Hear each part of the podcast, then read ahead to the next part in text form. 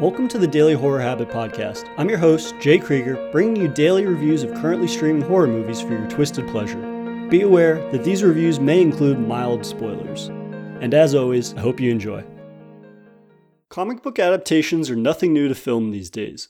While the overwhelming success of the MCU first comes to mind, even smaller series with cult followings such as Polar, The Boys, and The Old Guard have recently been more or less successfully adapted to the big screen. And yet, there are few horror comic series that have been given the same love and support by studios. But just how exactly would someone adapt a slasher comic series to film? The fact is, people expect more out of their slashers these days. Given how oversaturated the genre can feel, offering more than a billowing body count can be the edge a slasher needs to stray from the crowd. Random Acts of Violence attempts to find a balance between unique storytelling and savage kills, though often struggles to maintain that delicate balance. Directed and co-written by Jay Baruchel, Random Acts of Violence is an adaptation of Justin Gray and Jimmy Palmiotti's 2010 graphic novel. The film follows comic book writer Todd Walkley, played by Jesse Williams, as he struggles to craft a fitting ending for his slasher horror series, Slasherman. It's a pretty original title. Pages upon pages filled with disturbing and horrifying bodily dismemberment for his readers' amusement. Todd's imagination can't take all the credit, though, as his controversial comic draws inspiration from a real life serial killer. But when he sets out on the road with his girlfriend Kathy, business partner Ezra, and his assistant Aurora, horrific deaths recreated from his comic begin to follow in their wake. This is Baruchel's second directing and collaborating with co-writer Jesse Chabot. Their previous film Goon, The Last Enforcer, being obviously more in line with their comedic sensibilities. This initially had me wary of random acts of violence, as this could very easily fall into the overbearing, try hard humor horror camp. But fortunately, I was pleasantly surprised to find that the duo largely, while not entirely, abandoned those sensibilities. Rather, they heavily lean into their adaptation's savage slasher brutality in grotesquely memorable fashion. Random Acts of Violence truly shines in its mean spirited and compassionless violence. It not only features several shockingly gruesome kills, but you can't not respect Baruchel's wherewithal and willingness to go all in on the film's slasher persona.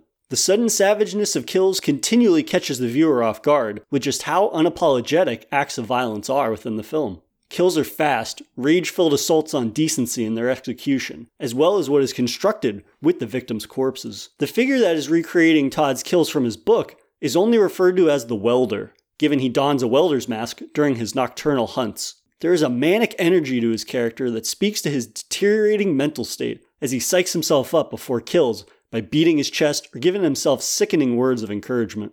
In an early scene, we see he stages a teen's car to break down along the highway by slashing their tires the night before they leave a motel. He catches them during a rainstorm and pulls up behind them, imitating a good Samaritan offering roadside assistance.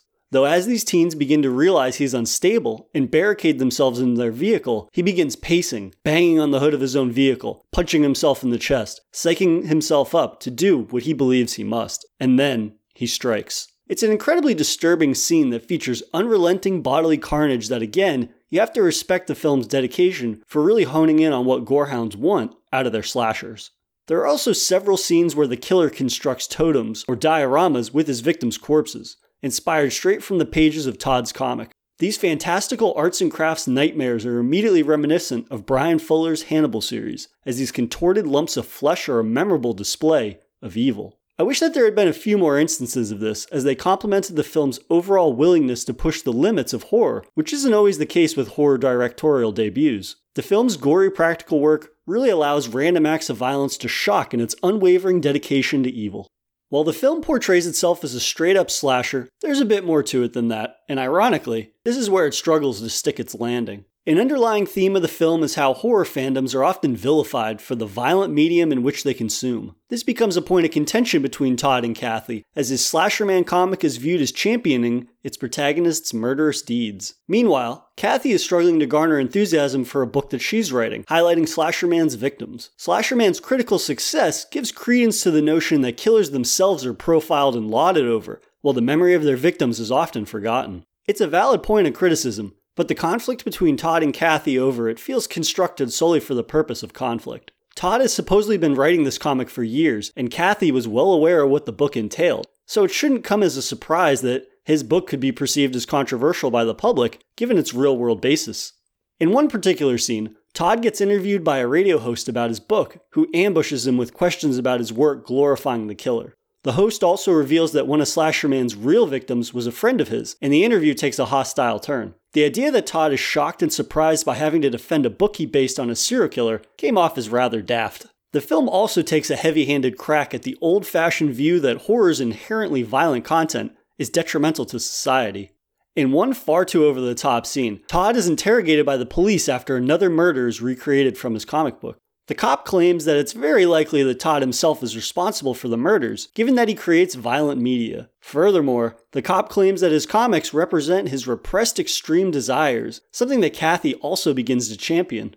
The commentary the film explores is presented in such an exaggerated manner that it comes off as overly forced. It clearly raises these ridiculous and unsubstantiated opinions while never knocking them down either through humor or some greater teaching lesson about the genre. And when you factor in a handful of underwhelming, melodramatic performances with a sprinkling of bland humor, the film's message gets fairly muddled within the madness of its violence. For as uneven as its underlying themes and performances mostly are, the film's premise of a creator answering for his work is entertaining and engaging enough for a seemingly simple slasher. And herein lies the crossroads of random acts of violence. If you enjoy your slasher carnage angry and messy, you'll be able to overlook its passable performances and hammy commentary.